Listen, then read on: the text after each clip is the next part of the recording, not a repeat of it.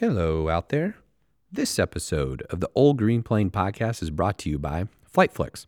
Wondering what is FAA approved when it comes to camera and aircraft mounts to make that next aviation video of yours look that much better out in the bush? Any application, any aircraft, their team, consisting of IAA mechanics, experienced pilots, and engineers, will work with you to find a solution. Ask FlightFlix about their certified, FAA friendly, and safe which I like that word, solutions. And Colin and I in 62 Tango Butch, we uh, are super excited about what FlightFlix and we have been working on together. And we're really excited to show you in this year's videos um, just some amazing stuff, some mounts um, for our 360 cameras, um, just nuts. The setup that uh, we've, been, we've been working with the team at FlightFlix to get ready for you. And you can have all that too. All you got to do is go to flightflix.net that's F L I G H T Flix, F L I X dot net. Again, flightflix dot net. We'll also have the link um, in the show notes. And also, uh, another sponsor for this episode of the Old Green Plane podcast is brought to you by Nebraska State College System, serving over 9,000 students through three geographically diverse institutions Chadron State, Peru State, where I played baseball and went to, as well as Wayne State, which offer collectively between them more than 200 degrees, certificate, and pre professional programs that are accessible on their campuses, online, and in several locations throughout the great state.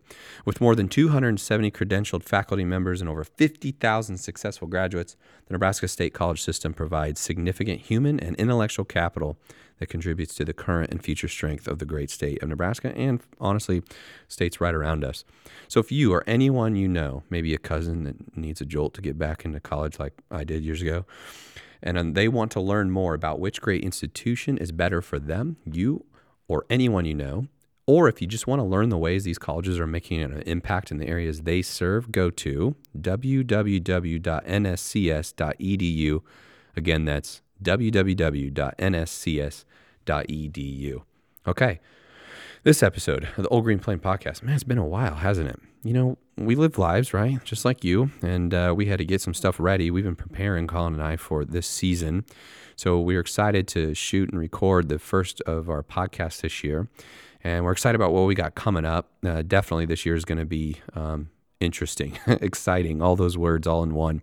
Um, not only from uh, what I mentioned before about the new upgrades we've had to old 6.2 Tango as it relates to our video and audio capabilities, but really just overall the plane. And this episode is kind of a chance to take and say, you know, really thank you to some of those key people who made that happen at Silverhawk Aviation. So our uh, our guests on this episode are Gene Luce, um, who is the head of kind of the mechanics and avionics team there at Silverhawk Aviation, as well as his team leads um, and just great employees. Uh, we had uh, three others on there with us Scott Long. Uh, who has himself uh, got his own IG following? Yeah, check him out. Super interesting. Uh, ben Taylor uh, and Jordan Springer. Um, and really, all of them collectively, it was just an awesome group of guys to sit down with Colin and I uh, to talk about not only the upgrades and the different changes coming our way for our um, 6 2 Tango for this season and all of the seasons, hopefully. Uh, but also, uh, just talk about kind of what's going on. What are those things, maybe if you're a pilot right now, or uh, if you're just interested in aviation, you got questions about, you know, what does it take and what does it uh, constitute to keep your plane up to grade and make sure everything's safe and ready to rock and roll for this flying season? We talk about it. Or if maybe you're like me, who's interested in the future of uh, flight and aviation, uh, specifically flying cars. yeah, you guessed it. We get into it. We get into lots of lots of different stuff. So whether you're an aviation fan, you're a pilot, or not, there's really something for you on this. It was a fun, fun podcast to shoot. One that I just I'm really glad to, to show off now. So I'm gonna shut up. I'm gonna let you get into it. This episode of Old Green Plane Podcast, where Colin and I sit down with the team behind the brains behind. Uh, really getting old Butch ready for this season on that next episode of the Green Plane Podcast.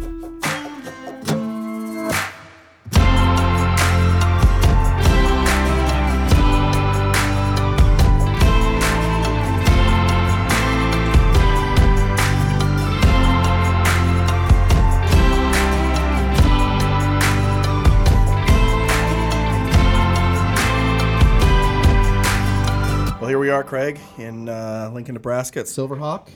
We've got the whole team I wouldn't say the whole team, but we'd say I'd, I'd probably say the the brains and the heart behind the the maintenance side of things.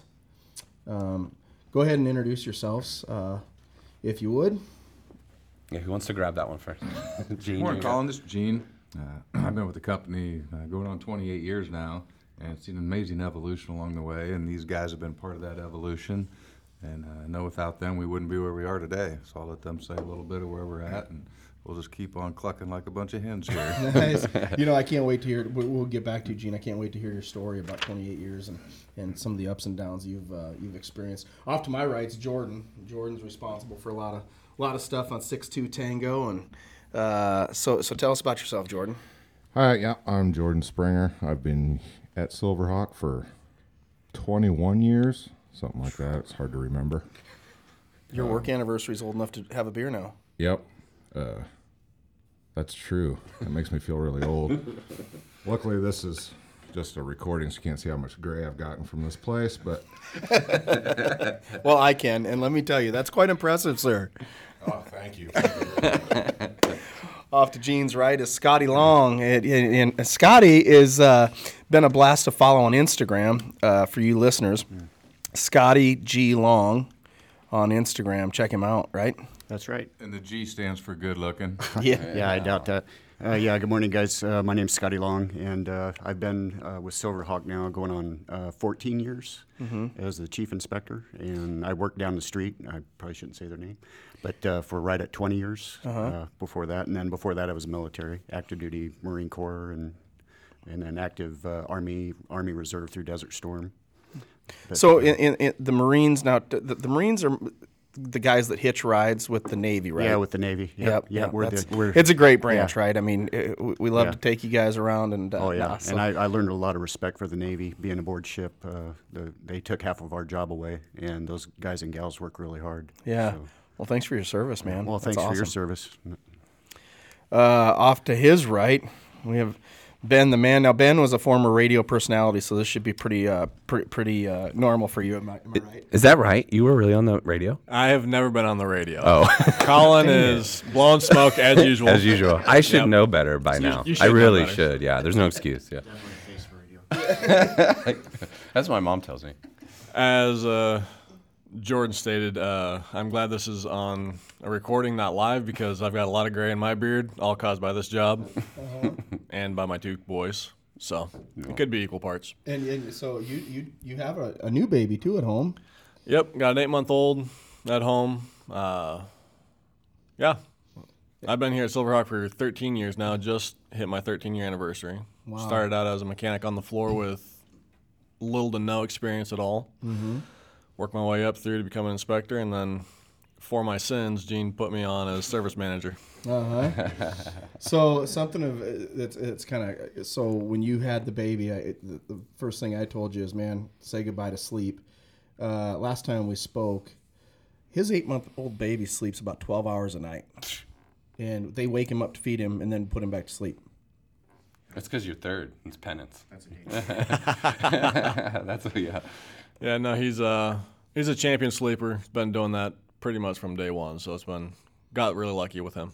That's awesome. That's cool. So one of the things as you guys talk is the longevity of, of all of your employment here at Silverhawk, and uh, that's impressive. You know, when you th- when you think about uh, working anywhere, and you know, turnover is a massive deal. So to to to be in a room with with all of you guys in an organization that we've grown to love and respect in Silverhawk, and and man so talk about it like t- tell us about the work culture like what what motivates you guys to get up every day and and and what's exciting like t- general aviation man it's awesome tell us about it Yeah, or actually, I would say, did you choose? Did you go out and choose aviation? Did you all kind of want to be in this world?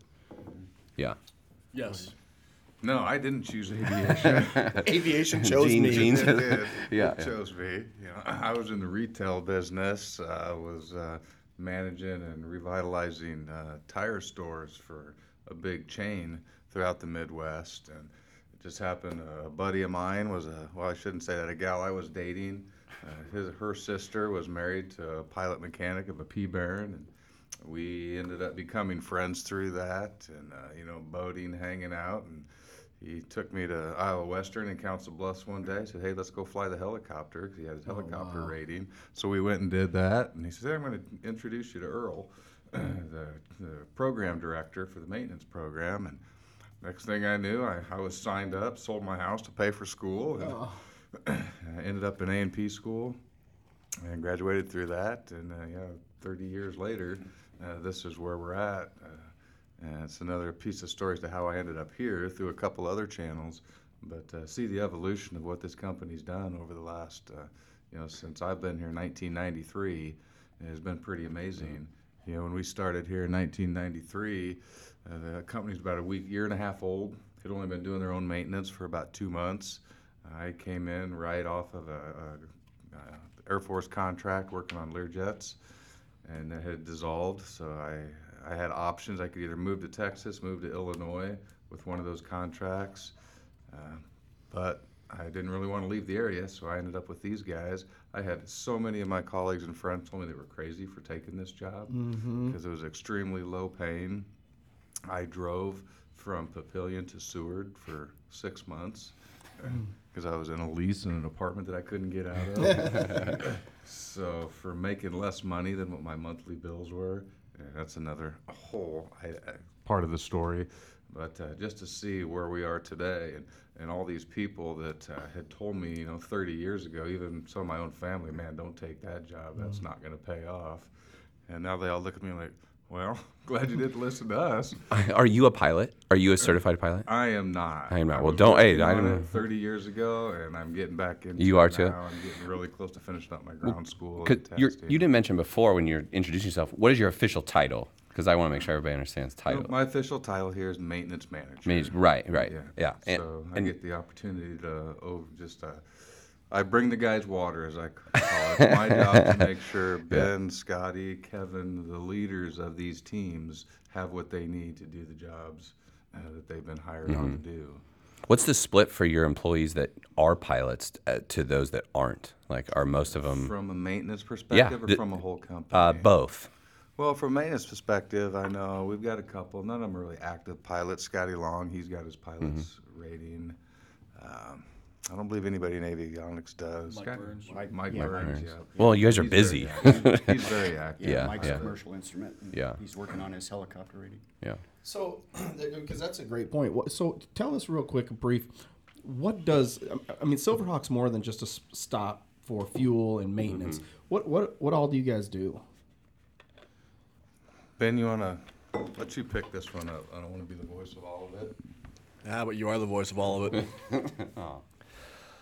Uh, Silverhawk, um, obviously, uh, is a FBO, so come land, get gas, Which is a fixed base operation. Yeah. uh, get gas, get some food, hit the road again if you're doing cross country flights. Um, we do maintenance, uh, work on anything with a propeller on the front of it, pretty much. Uh, and a lot of the the Cessna 550, 560, 560 XL line of business jets. Um, and then we've got avionics, and so those guys they can do everything from install Wi-Fi in your Cessna jets, uh, static certs, avionics repairs, autopilot replacements, um, radio upgrades. Now, when you put the autopilot in, d- does it come with the blow up guy? That, that, that, that Airplane. good job, buddy. That's a good the, reference. the because because my I can't my airplane guy's been frowning lately, and I don't I don't well, it doesn't it. work. Next time we have to test one of those, we'll bring you in. Colin. That's good. Well done. Uh, but yeah, so and then you guys also have a jet side too, correct? Where you can uh, actually get flights and charter jets. Yes, we also have a charter department. Mm-hmm. We've really evolved into four key pieces of the business that have really separated out uh, into their own department. They're all managed and run by their own departments. They're all cumulative to the success of the mm-hmm. company, but they're completely spit out, spit out, split out in, in departments and financially responsible. So you got the FBO side, which is the fueling customer service side. You've got the 135, which is the charter side, which is fractional charter leasebacks. Uh, which currently entails 16 aircraft and 34 pilots. Oh wow. uh, that operates through that department. We've got the avionics department, uh, which is uh, all the electronics radio part of it. So a- avionics repair, avionics uh, components install, um, said 24 month certs, uh, Wi-Fi installations, and then we got the MRO side is what the the other term would be. That would be the repair side, avionics, and, or excuse me, uh, airframe engine inspection and repair. And then uh, we also added, as of the first of the year, we uh, made our detailing department its own independent uh, section that's responsible for its own financials. And, and that's already in a short period of time is, is showing profitable as one person in that department. But we've really uh, found the right guy that's really taken that uh, part where, you know, we can, you know, we do dry washes, waxes, polishes, boots, uh, bright work uh, on the bigger airplanes. So that's really expanded too. So so someone lands in lands in Lincoln, their plane's dirty, they're here for the weekend. Schedule an appointment with you guys, gets detailed up. Yep, absolutely. Uh, we offer it's, a, it's an upgrade service we offer during you know long-term inspections or maintenance. Uh, it's uh, we got base customers that will frequently say, hey, they want this done on a certain schedule. We've got the transients. If they come through, we can absolutely you know accommodate them too. As we do the sports charters, know, we've had those opportunities with the bigger airplanes. You know, they come in. The Yep. you know college kids aren't the cleanest people in the world. Yeah. Uh, so yeah, so we'll bring our detailer in. He's extremely flexible. He's a young single guy. He doesn't care what hours he works. So he'll come in. And if we Mm-hmm. uh, sell one of those jobs, he'll come in and clean that. You know, while the team's out doing their thing, he'll clean up the airplane. They come back, and it's ready to go on its next flight. So I, to circle back to that question I asked before, because it's it's a unique industry. It's like I was telling Colin when we first got started with Old Green Plane. I was an outsider. I, I mean, literally, my experience was flying on things that would land across the way on the commercial side. Word was is a past participle. You still are. You know that word. You know past participle. God damn, dude, I don't give you enough credit. We're slowly It's written in the I just palm learned of your about hand. antecedents the other day. My daughter had some English. I'm like, antecedent? I didn't know that at all. Shit. So, uh, but I was going to ask is it is an industry uh, from the outside in those that fly, and that's again been my experience with. They it's something that was a father or family member or Top Gun, you know, like Tom Cruise. Sadly, uh, it- is you i had asked before if you all were pilots or in- more than that is this on purpose you chose this scotty ben you both said yes what was the real quick the genesis of that was that family growing up or Uh, no, I actually started out early. It uh, probably started when my parents bought me a model airplane to, to fly, and I just fell in love with aviation at that point. How old? Young, probably five. or Five, yeah, years that's old or awesome. younger. Yeah. And I was always building airplanes and taping seats together and pretending like cardboard and making airplanes and. And uh, then I was uh, blessed and lucky enough. My parents actually paid for my private pilot license uh, between my junior and senior year. I flew every day and finished it up all within that, that period. And the, the biggest blessing is my dad was terminally ill at the time. He had passed away when I was in high school, but he was able to see me solo. So that, Oh, that's awesome. I, I carry that with me, so it was great. Yeah. And and I didn't want to be a burden to my family and my mom, um, so I enlisted in the Marine Corps uh, my senior year and shipped off to boot camp. And uh, I knew I wanted to be in aviation. Probably should have went in the Air Force because I would have started out with extra rank because I was in the CAP or Mm. Civil Air Patrol. But I chose the Marine Corps route, and uh, it, Navy Marine Corps is it's the best in my opinion. Um, and I got all my maintenance mechanic experience there. Uh, got out. Uh, you because you worked on the Harriers too, right? uh, yep, I was with the first operational uh, AV-8B Harrier Squadron, VMA 331 out of Cherry Point. And before that, we had A4 Skyhawks. Uh, we stood down, received the first uh, AV-8B Harriers, and we were on the go constantly. I was out on the Guadalcanal, uh, first deployment, and carrier quals uh, on that ship. It's now at the bottom of the ocean. They use it as a target. Target.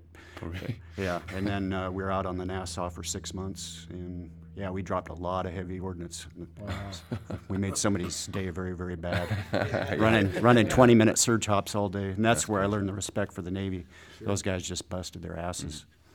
But uh, yeah it started early for you yeah, very early yeah, yeah. You know, I, I just watched a show called The Disciples of Flight, and in there they talk about a disciple of aviation isn't necessarily just a pilot. I mean, there's there's people that you know, like me. I, I was same as you. I, I grew up just dreaming about flying, and I was fortunate enough to where my folks had a plane. But when my father sold it, I was still Yeah. pretend flying around my yard screaming six two tango. Right? It was just growing up. That's what I did. And I didn't go to A&P school. I just uh, tested out, used my military experience, and uh, got my per- permission to test slips and uh, studied, took the tests. And, and then three years after that, I was motivated and uh, studied and uh, got my inspection authorization. And, uh, but I chose to go the mechanic route instead of flying, even though I still love to fly.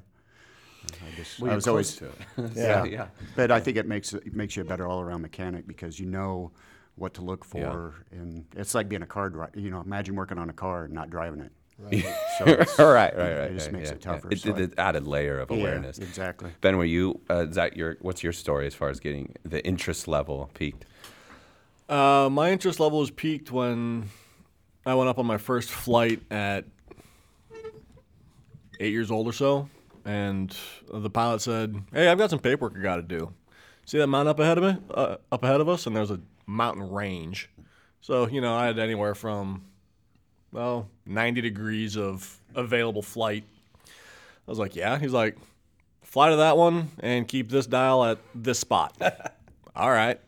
I was so small I had to stand on the seat to look over the glare shield. Oh my gosh. And uh, yeah, that that got me the bug early. I wanted to be a pilot, uh, a missionary pilot uh, for a long time. So I thought I'd go to the military, go to one of the academies, get my get my pilot's license through that, and then get my mechanics license afterwards. But uh, the academies uh, fell through for various and sundry reasons. Least of which was the fact that I was blind as a bat without glasses. Wait, so you you should be able to see, like, right, to be a pilot? Is that what you're saying? They prefer it if you can see Yeah. it outside the cockpit. Uh huh. You know, Which is, but, well, that's yeah. okay. I, I can understand. I mean, you can instrument rated, right? You don't need to be able, be able to see outside the cockpit, so Yeah. who cares? Uh, but when that fell through, I decided to, I could either get my pilot's license or my mechanics license, and I figured mechanics made more money, and I guessed wrong, and uh, became a mechanic. And pilot's license is kind of still a, it'd be an end goal, but it'd be one of those I'd get it and then I'd never use it. So why waste the money to get it? Yeah. I can fly, just not legally. Right. Well, we'll we'll, we'll edit that part out because we. No, I'm just kidding. Uh, but that's interesting. You guys talk about the m- mechanics and and flying because to me, I wish I would have gotten more mechanics training than just the, the pilot training because I'll, gi- I'll give you a quick story. Right after we did, we'll t- we'll talk about some maintenance. But the first flight in our plane, once we got it back, Gene and I took it up and flying amazing and all of a sudden the cabin starts filling up with smoke. And I'm like what the hell? Let's turn around. He's like ah no it's just uh, the, the the the vents clearing out as they heat up. They've got some stuff from shipping and stuff and no big deal.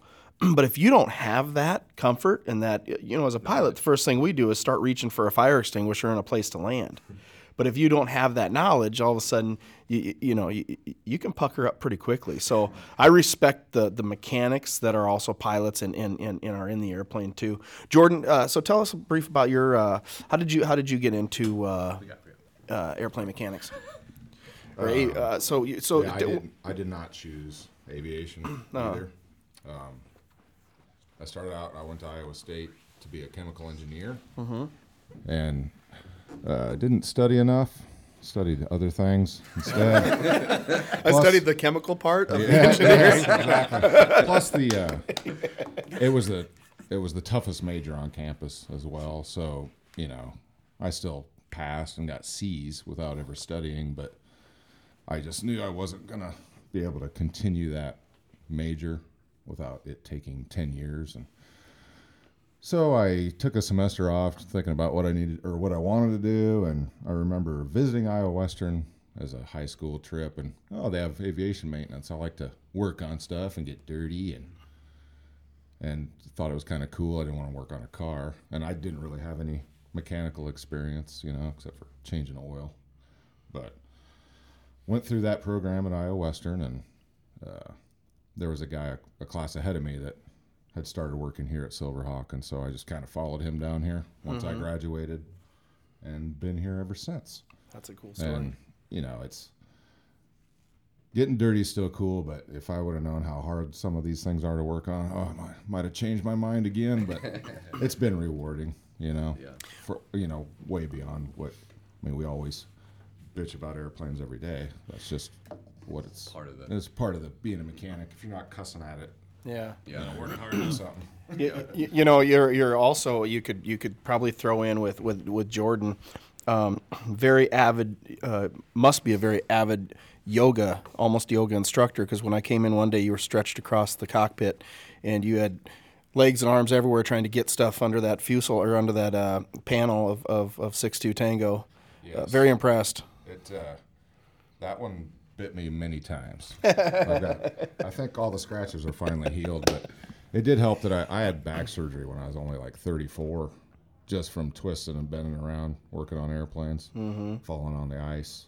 But they told me I had like a 75 year old back. Uh huh. 34 years old, and that, that's part of it. You got to really contort yourself Yeah. on some of these jobs. Yeah, I was gonna ask. So we have like as you guys in your profession, you see the, you've seen the evolution. I mean, the plane Butch is 1960. You guys work on planes, I imagine that cover the spectrum from new to old. Uh, I feel like you're in a better position to talk about this than probably most. What is because a plane is one of those rare instruments where it both holds someone right and needs to be light, so it needs to be efficient and yet capable. and typically in the rest of our world, that means cheap, right? That's usually, but I, I would hopefully not state that new uh, planes are that, right? Because they still have to get up and get in the air and protect people and blah, blah, blah. So what, what do you guys see as you've seen or work on planes of different ages and have used pro, uh, parts that are both, you know, probably old or then now new? What is the biggest change? Just talk planes, obviously, in terms of the quality of way they're built, the craftsmanship, and how does that make you think about the rest of the world you live in? In other words, is it just a bunch of cheap shit that we're all using that's from a different country, or you know, is maybe building and, and working on and the parts that are used to build out and keep planes active are they one of those rare things that are always nice and new and perfect and good? You know because i'll be honest from just tell me that regardless because but i imagine that's not the case I and it's just not the case oh you know Well, for one thing, these old airplanes I think are pretty amazing from the perspective. I truly believe, and we talk about it, when they built these airplanes, definitely back in the 60s and 70s, they didn't anticipate these airplanes living 50 years. Hmm. Mm-hmm. They they truly had a vision that airplanes were going to be like cars. that we'd all have like one and new one every 10 years Yes. yes that okay Everybody would own one. Air travel would be more popular. I don't think they anticipated what the cost was going to end Ah. up being, and so they didn't expect these airplanes to live that long. But they are. Mm-hmm. Uh, you know, uh, OGP is a perfect example. You know, it's 50, 40, 60 years old Yeah. yeah now. Uh, but through that, uh, they still make parts for them. You'd never find that in the automotive industry. And then from the avionics side, you know, you can do those upgrades there. Uh, I think the biggest thing you see, and OGP is a perfect example, those airplanes get that old, they unfortunately fall into the wrong hands. They fall into the hands of people who really want an airplane. They get to in a such a poor state of repair that they can seem really cost effective from an acquisition point. You can buy them reasonably priced, but most people that are buying into that market, they don't have the resources and maybe they're not using the type of technicians they're going to help hold them to a higher standard.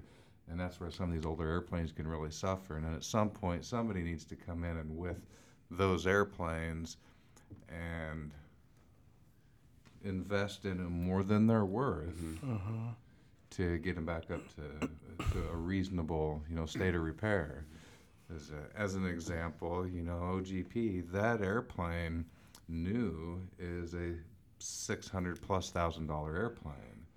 So, you know, we had an old gentleman that uh, he was our general manager here for a while. He, he always had a great process of, you know, when he would talk to people about, you know, y- you don't have you're not buying a hundred thousand dollar airplane if you're buying an older like a piston twin.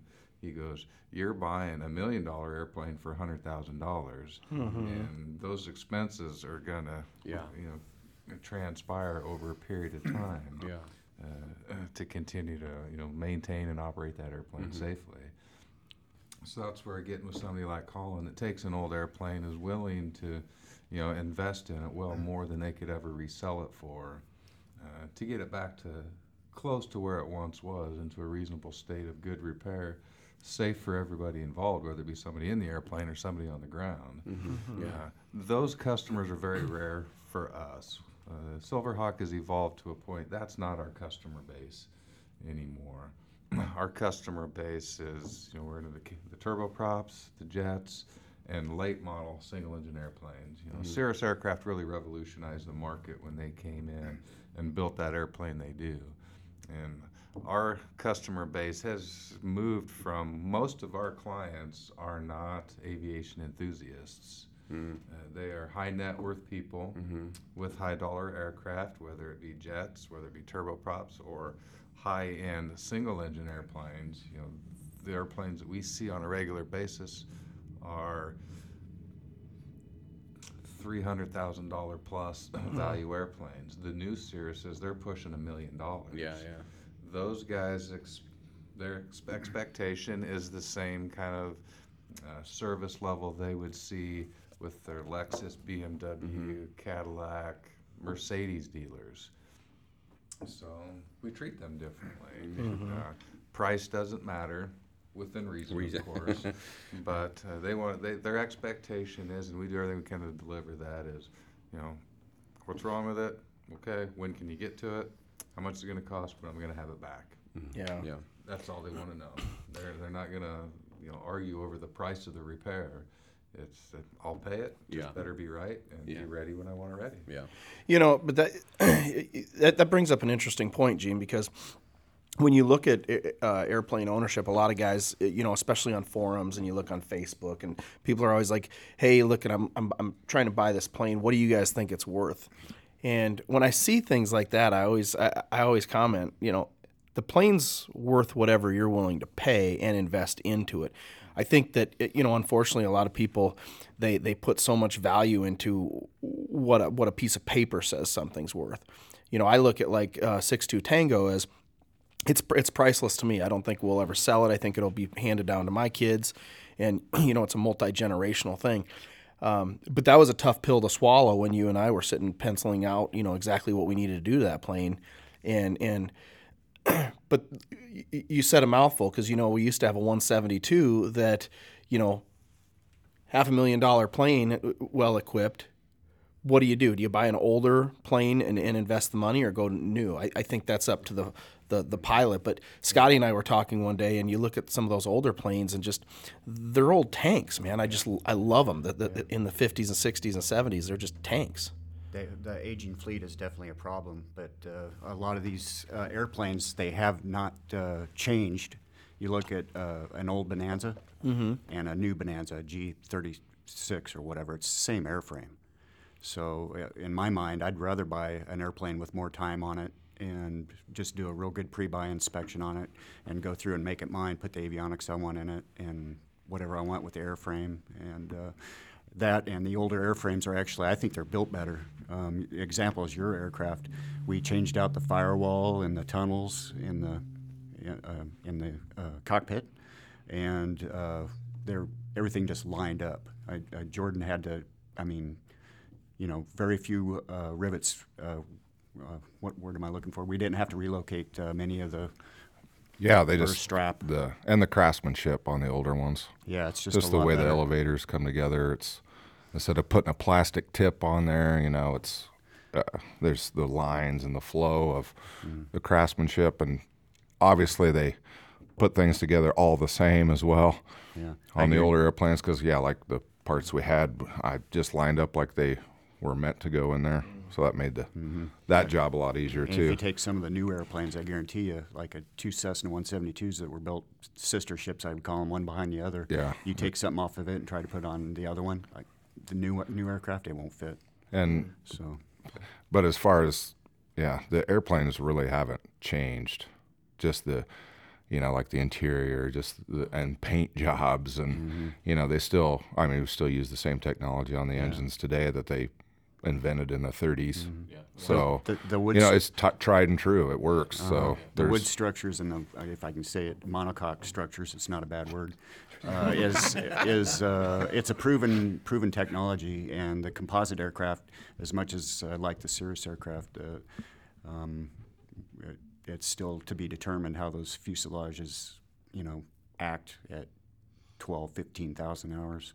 You know, are those throwaway airplanes? What, you know, what, what are they going to do with them?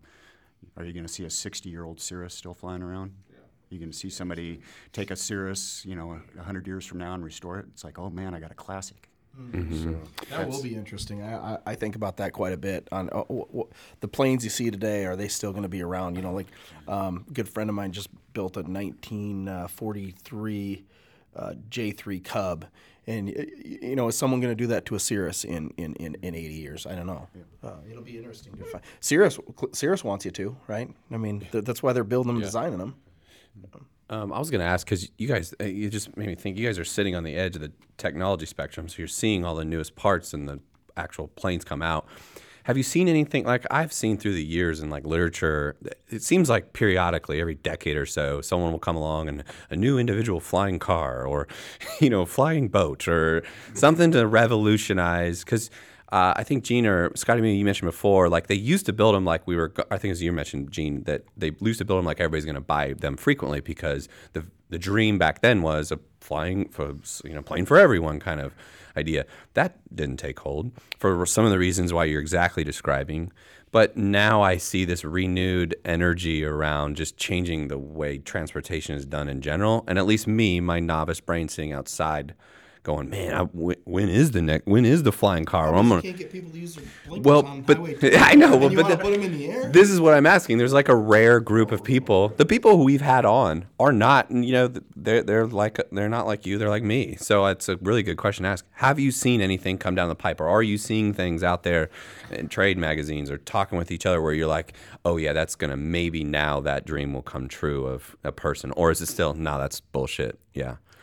Go ahead, Ben. Did you want to you want to say something? Sorry, Gina. I saw I saw the eyes moving. Yeah, you're gonna have to hold on the base.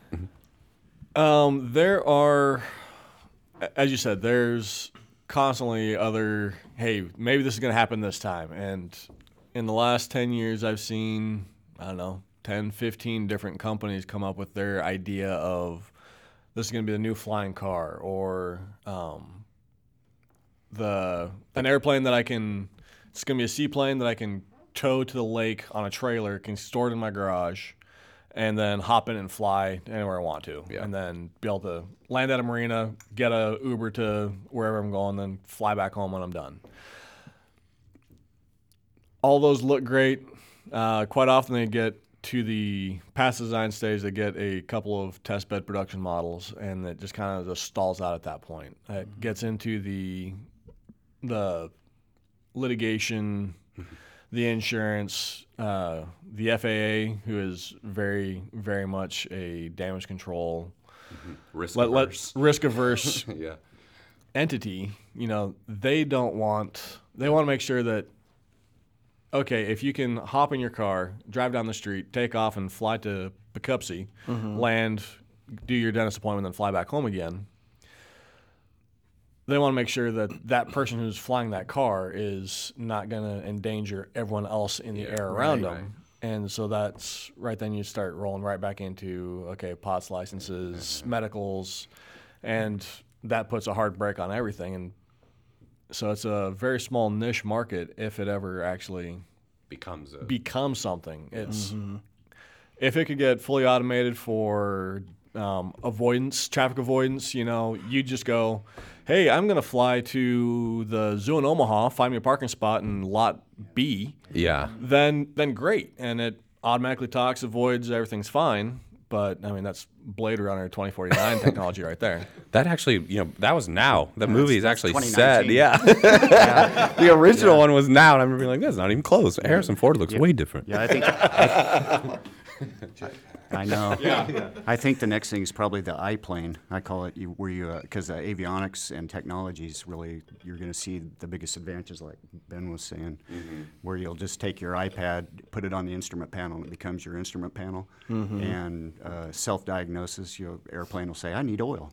Yeah. Or- and or you plug in that, or it just sends you a text message. You know, my tires are low and stuff like that. It's And going to that- be more that- technological, and we're, they're actually getting there with the Cirrus. Yeah, it feels like it's coming aircraft. quicker And than- Autoland, Cirrus has got the Autoland. Autoland? Yeah, Yeah. yeah. In an emergency, you can push a button.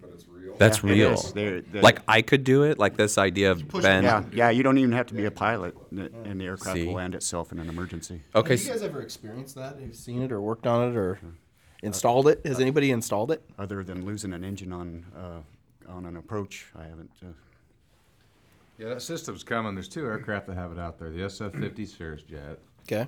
and all new 2020s are coming out with it. Wow. They're not activated yet. The FAA hasn't approved it yet. Oh, okay. So all 2020s being manufactured will be uh, set up for it, but since they're not ready yet, they are delivering without it being activated, and then we'll have to get done out in the field, prepaid by Cirrus. It'll be about $150,000 to finish it up per airplane. So we're excited about that opportunity that we could get those Yeah. but their uh, Cirrus is researching right now has, that uh, if they if it'd be cost effective to make a service bulletin kit to make it retroactive into all 2019 models, hmm. but it wouldn't go back beyond that because it would have to be a G2, a Generation 2 airplane Okay. that has what they call auto throttle. If it doesn't have an auto throttle, it's not going to work. Now, The other, one other aircraft, the Piper Meridian, has it too. The new, the 2020 Meridians have it. It's called the Halo system. So Cirrus is called Autoland. Piper Meridian's called Halo. And I talked to a customer actually yesterday that bought a new one because of that. Wow. He's waiting for it to get approved so it can get activated in his Meridian. So those are the two models out there that have it. And it is, Craig, simple as if the pilot becomes incapacitated, you push a button up in the ceiling, a passenger pushes the button, and the airplane takes over itself. And uh, it contacts, it squawks 7700 on the transponder saying it's emergency. It, it automatically contacts the nearest uh, control, whatever center uh, may be in its jurisdiction. It finds the closest, safest airport that's capable for that airplane. It'll navigate weather. And it'll shoot its approaches, land, and brake, and come to a stop. Now, going over any terrain. now, of course, it won't. It can't taxi itself off the runway, Right. but it will brake itself. But at a that's stop. coming. I mean, that's going to It's come here. next. here. It's here. No, the It's ability to now. auto, but I mean, like this whole automated. s- I mean, this mm, And envision, Ben, that you is- mentioned. earlier. needs to happen. Yes, But the does goal- it- Cirrus's vision is autonomous aircraft Okay. for the 135 world, where you just ro- roll out, climb in the airplane, and it goes and does its thing and drops off its passengers. It's like you were looking at my notes. The thing I'm really intrigued by is at what point then, okay, because Colin and I talk about this. One of the original sit down moments we had was what is our goal with Old Green Plane? There's lots of them. Doing some random ass shit was probably my, at the top of the list, but uh, which we've succeeded. Uh, the other one is general awareness about general aviation. Just take my own experience as evidence of that. I, you know, at Oshkosh last year, sat down him and I kind of, you know, one of those rare moments where we're not trying to be funny or on camera. And I'm like, man, I would genuinely try to be a pilot. And that was a complete 180 from where I, and I'm probably, maybe I'd been drinking, I don't know, but, uh, or was hungover, or both. But uh, what I was getting at is, what is the stop? Like, where's the, why hasn't, ha, why isn't aviation, because I mean, you say it all the time, Colin, that like there's a lack and shortage of pilots. I don't know if, you know, for your charter side of things, if you're struggling there.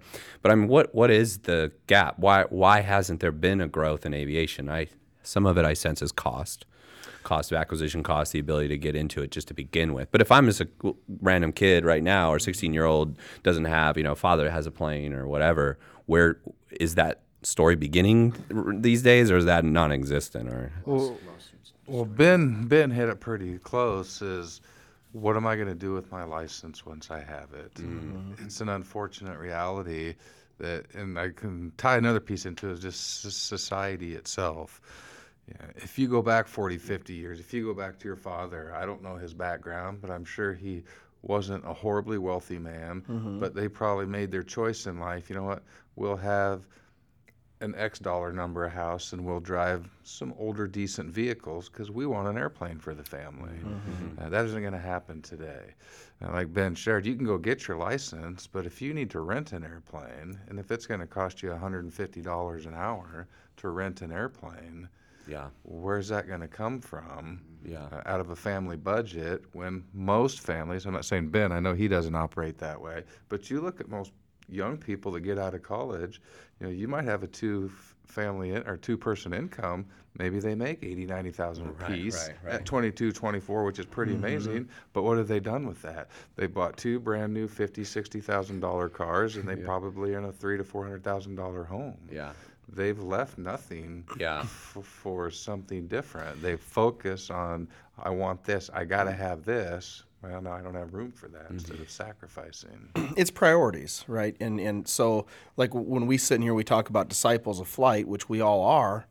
Uh, you know, if if if if aviation's in your blood, whether it's working on planes, buying planes, selling planes, whatever we're doing in aviation, if it's a priority, it's in your blood. You find a way to do it, right? And I think a lot of kids now just they, they right away it's oh that's too expensive and so they get turned off by it but you, you know if you look at some of the guys that like the fastest piece of aviation right now in general aviation is is backcountry flying and you look at these guys and man the technology that they're putting in these little kit planes i it's nuts you know? Um, and, and you get into those planes and then they don't have the you know they're experimental and they don't have the FAA the approvals needed. So they're buying the same instrumentation we are but they're doing it at pennies on the dollar you know? And that, that stuff uh, oh, you know I, I, I wouldn't do that but man there's some guys doing some pretty amazing things See, people can't build an affordable airplane, unfortunately, because of the liability insurance. Hmm. I was hmm. meeting with our Cirrus field service rep the other day, and I'm amazed how Cirrus can even be profitable. I'm thankful they are, but every SR serial number they put out, three hundred thousand dollars per airplane is what it costs them to assure. They have to assure each serial number from a product liability. So why do they cost so much? Because three hundred thousand dollars per SR, and that's just a single engine piston. what's what's a jet cost? You know, are they a million and a half per serial? No, I don't know. So they have to go and insure with Lloyd's of London every single airplane. by That's- I did not know that. That's amazing. For I believe ten years, ten or maybe it's fifteen years, whatever that Uh-huh. liability thing is. So it's a one-time premium, but per serial number.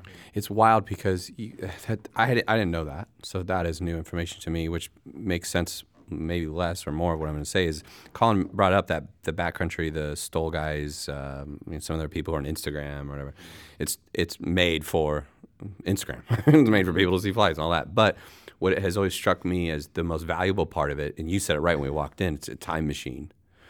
I mean, not only just gaining time back, but just access, the way I change my thinking when we're getting ready to go places. I mean, if you're talking about one thing I feel like everybody's trying to buy back more of these days, it's just time, you know? So how I, I that's partly partially where I've wanted to spread the kind of goodwill of aviation is it, it, it's a legit time. So some of these costs that you're to me, it's worth it. uh, now I don't incur them because I sit here and fly next to them. you know that's it's so but speaking of that i don't i wish jordan would have talked about we did didn't we put auto land in 6-2 tango for craig and all he has to do is cut the throttle and push forward? It'll land. I'm, I'm not sure he'll walk away from it but yeah yeah. these are all things that don't make sense to me. so I have, I have a funny story about that, Jordan. So so uh, Gene and I we went flying around and in in six two, and every single time I was about to land, he's like, "Get that damn nose up, Jordan will kill you. Jordan will kill you." I'm not doing it again. I'm fixing it again. Yeah, we- no, we said we'd all quit. no, you didn't. You love that guy. no, you didn't. You- listen, no, he's just kidding. Uh, so, well, guys, I really appreciate you guys taking time out of your days. We don't want to keep you guys away from work, but really appreciate all the work you guys do. Um, so I've been lucky enough to experience all all four corners of Silverhawk. I, I was lucky enough to fly one of your King Airs. I felt like a rock star. It was an amazing experience. Uh, so the charter side of things, I've obviously experienced quite a bit of your maintenance side of things. Uh, again, treated like a rock star, and I don't I don't feel like I was I was given special treatment. I feel like every one of your customers says the same thing. If you want it done and done right, you bring it to Silverhawk. Um, I experience your your line guys on a, on a weekly, daily basis. Uh, Awesome stuff.